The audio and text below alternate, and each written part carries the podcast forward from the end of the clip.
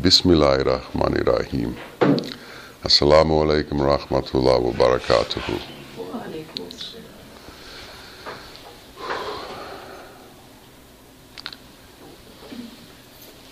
There are still Ripley's, believe it or not, museums in the world. And a few days ago, I passed one. And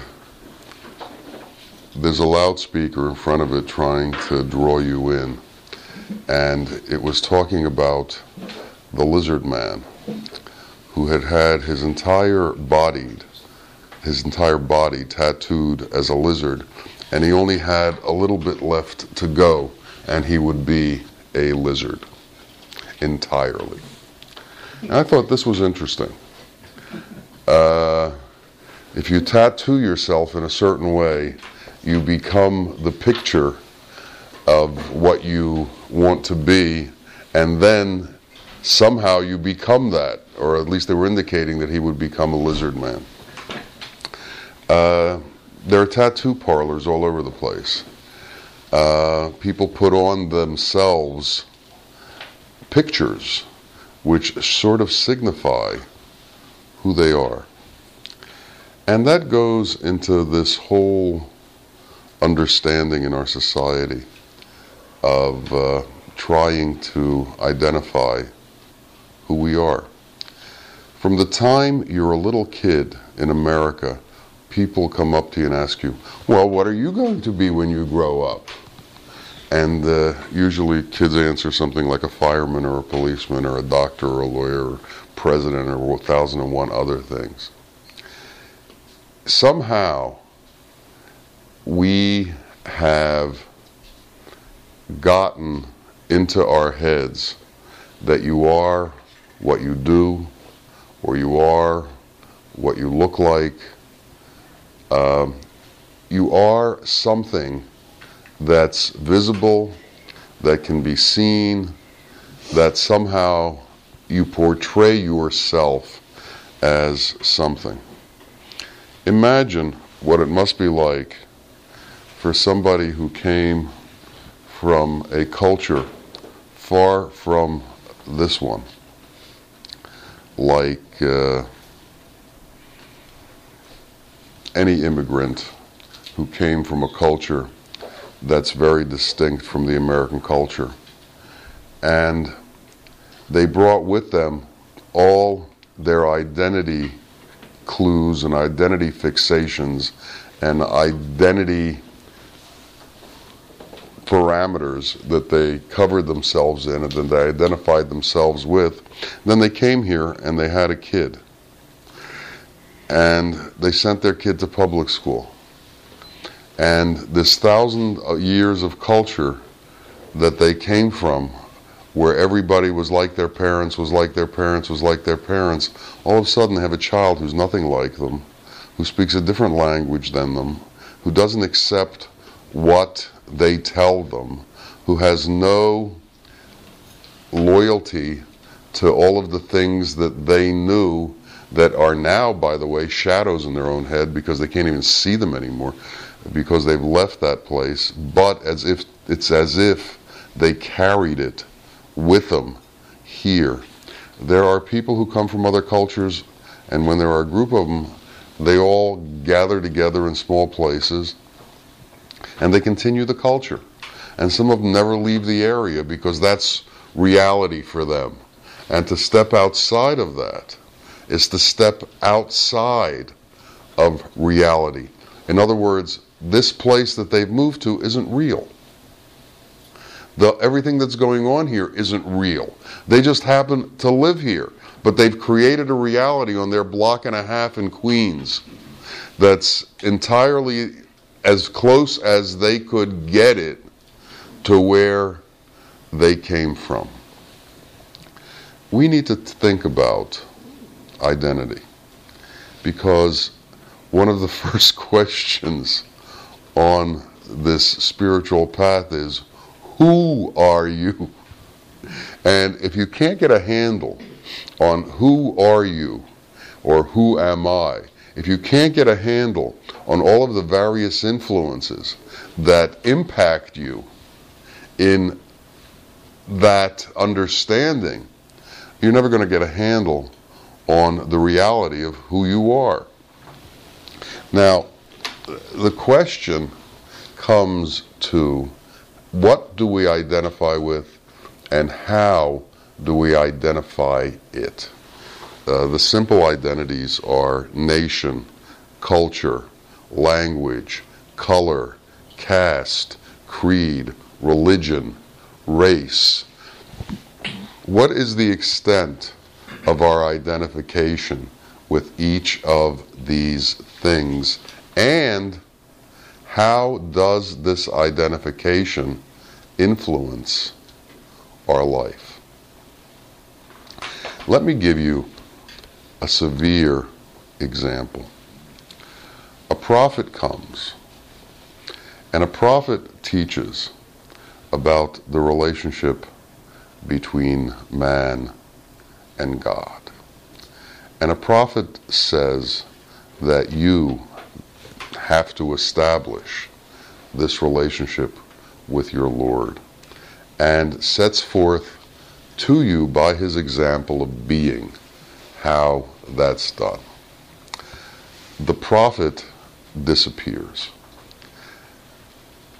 People are left who don't have his insight, don't have his understanding, don't have his connection, but have a memory of how people acted when he was around, and have a memory of some of the rituals uh, that he used to perform.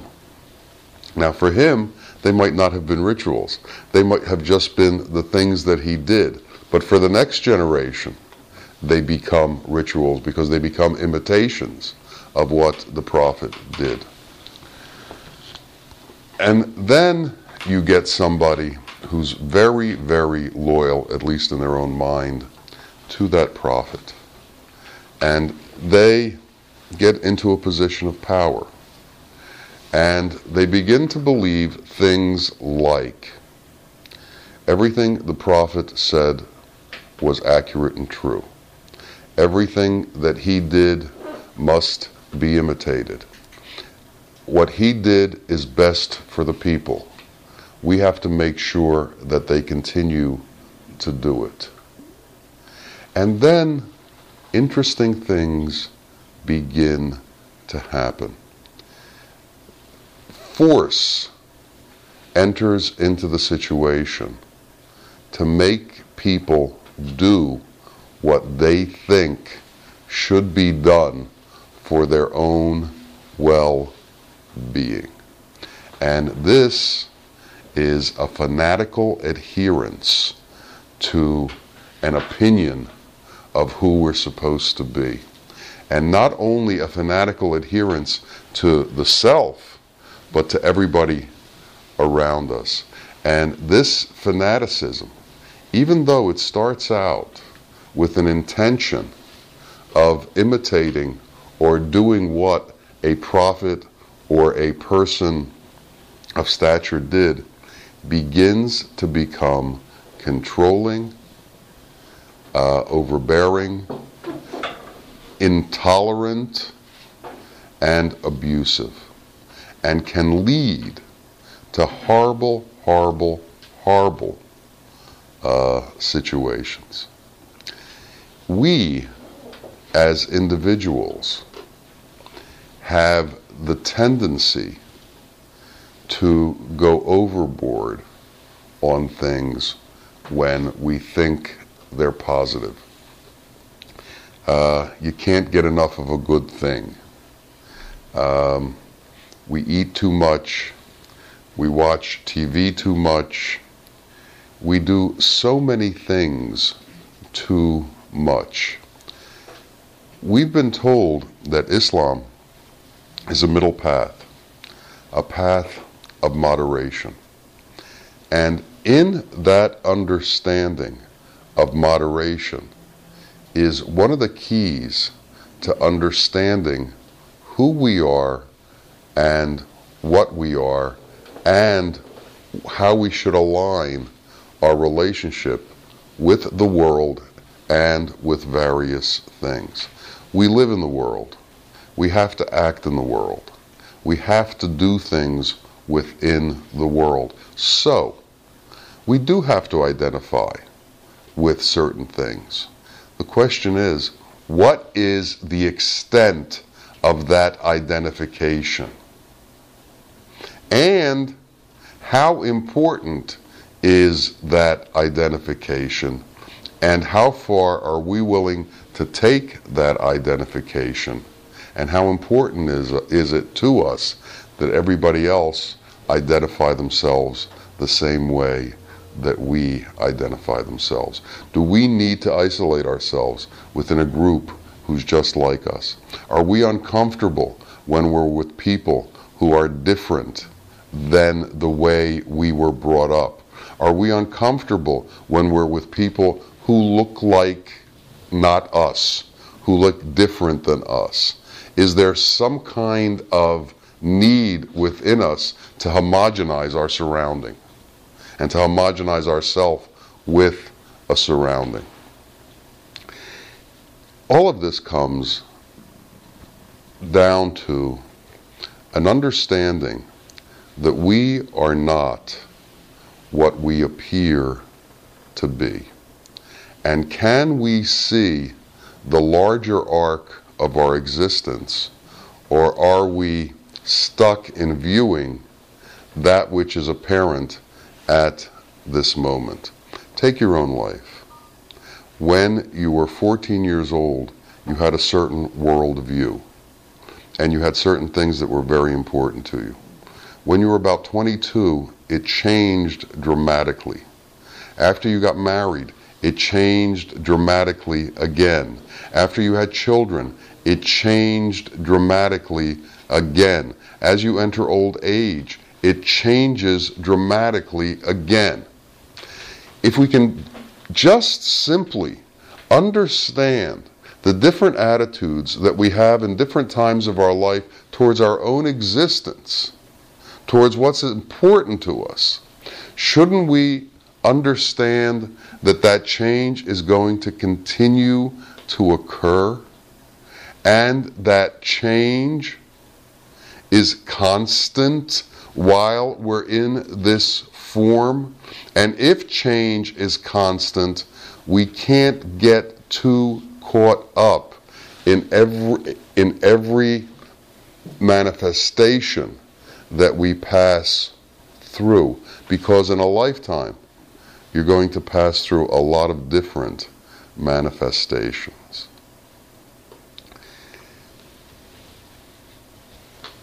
When they were debating how to set up this country in Philadelphia, the oldest one among them was Benjamin Franklin. And things were getting really, really difficult. And he said to them, We must all learn not to think too highly of our own opinions. We must all learn that we can't insist on our own point of view. The point being that when we were 14, we had a point of view.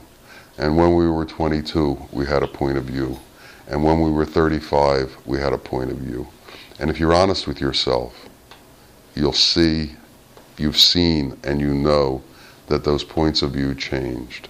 The way you looked at things changed. Well, if that was a constant in our existence, if the way we saw things constantly changed, what makes us think that the way we see things now is the way it's going to be from now on? That kind of a tolerance with points of view and with opinions and with understandings is at the framework of moving forward in any kind of situation. Once everything becomes solidified, that moving forward can't happen. Bawa used to say that people who had the same point of view until their 40s. By the time they became 40, couldn't change it. And he compared it to concrete. He said, once you form concrete, you can't alter it. It shatters. We have to stay, even though our bones may become brittle, we have to stay not brittle in our thought patterns. We have to stay agile and flexible. Bawa compared it to the steel pot, which could be melted and reformed. We have to know the extent of what we don't know. And you see, it's that understanding of what we don't know that allows us to go forward. Because once the position is taken that we know, progress is over. I know. That essentially means that I've reached a place of immutability. I've reached a place where change is no longer possible, where I am at an absolute position and situation. Only God is absolute. Everything before that is not. During uh, each phase in our history, people thought they had an answer to the understanding of the world. Every 15 years now, we go through different understandings, different ideas. We need to be able to hold on to our ideas that we have at the moment and have the ability to allow the fact that we may not be at the absolute point of understanding. Tolerance is at the key to progress. Not only tolerance towards others, but tolerance towards the fact that new ideas are absolutely capable and are going to come to us. Until we've reached the point of no return, we don't know what that point is. Until we've become annihilated, we're still here. So if we're still conscious of ourselves, if we're still conscious of that separation, of that duality, then unity hasn't been reached. And as long as there's duality, there's further to go. That's a very simple, understandable framework for grasping the concept. Until unity has been reached, duality exists and continues to exist. There's still that separation. And as long as that separation exists, there's more to know. So we have to be satisfied. One, that there's more to know, and then two, with the amount that we do know. We have to be grateful for what we've been given as opposed to being ungrateful for what we don't have. It's all in a way of bouncing our point of view so that we come out in a place where there's peace in our being for the situation that we are now. Because in this dualistic situation, there's always the darkness and the light and the ability to choose one or the other. And if you choose to go towards that which is negative, you're going to be pulling yourself away from all of the possibilities of what can occur for you. There's so much that we have to be conscious of. There's so much of our own development that we have to be conscious of.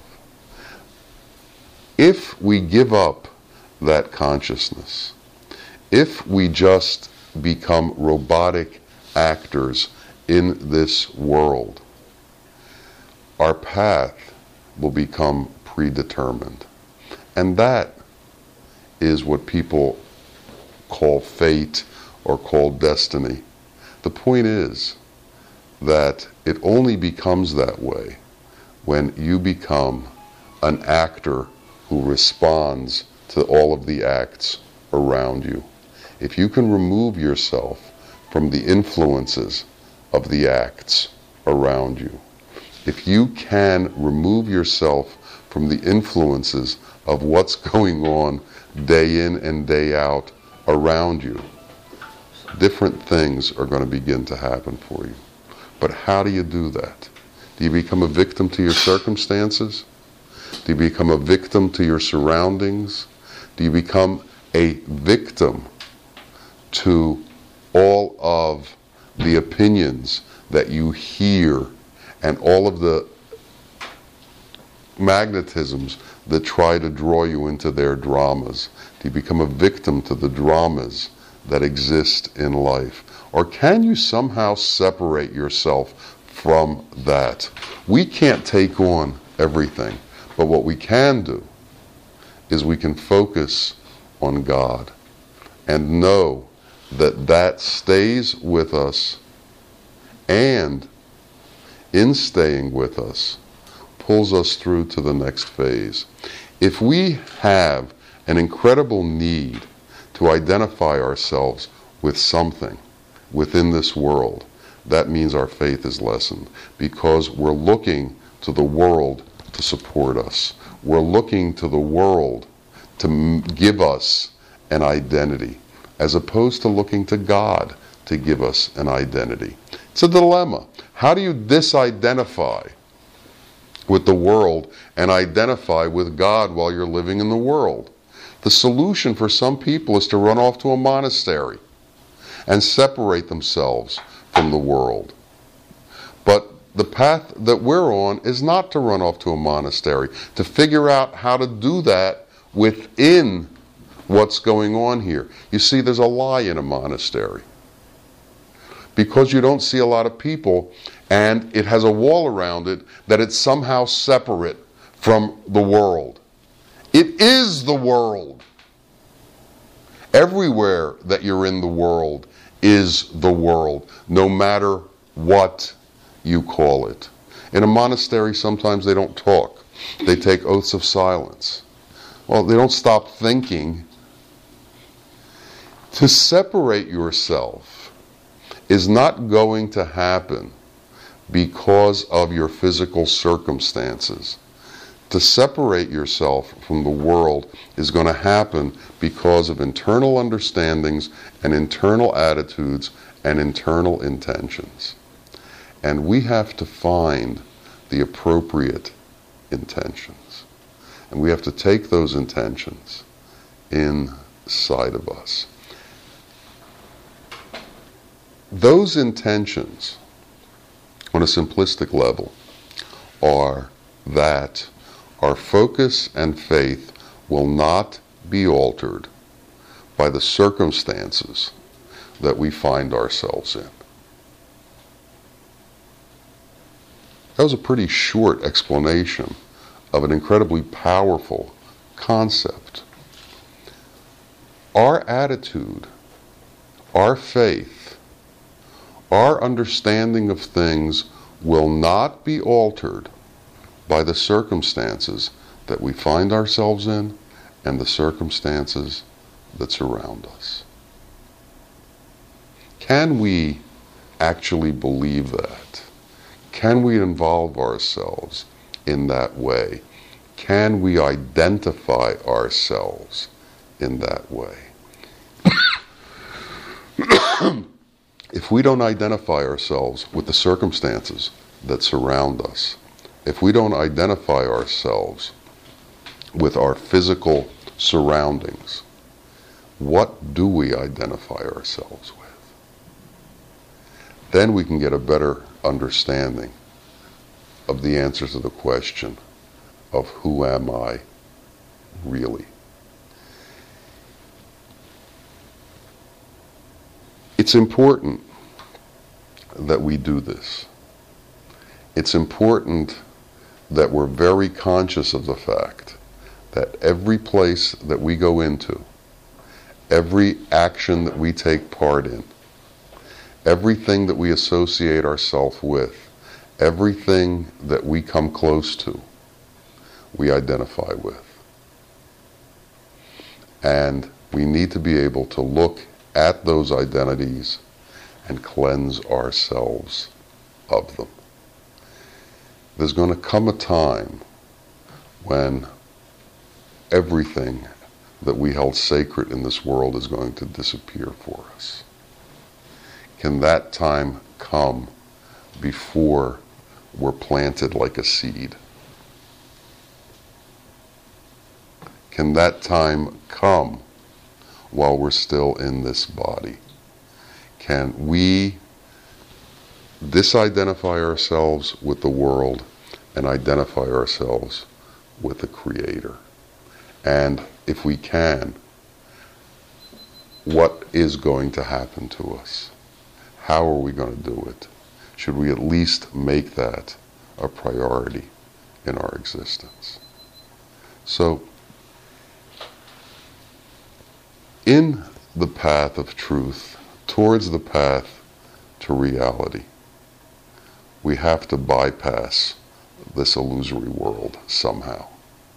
Now, part of the agreement that we all have is we're going to leave. The question is can we leave before we're forced? And can we stay true to what we've been taught? May Allah help us get a grasp on this and an understanding of this. And may we identify with that which is permanent and that which is real, as opposed to everything that passes by. Ameen. Assalamu alaikum.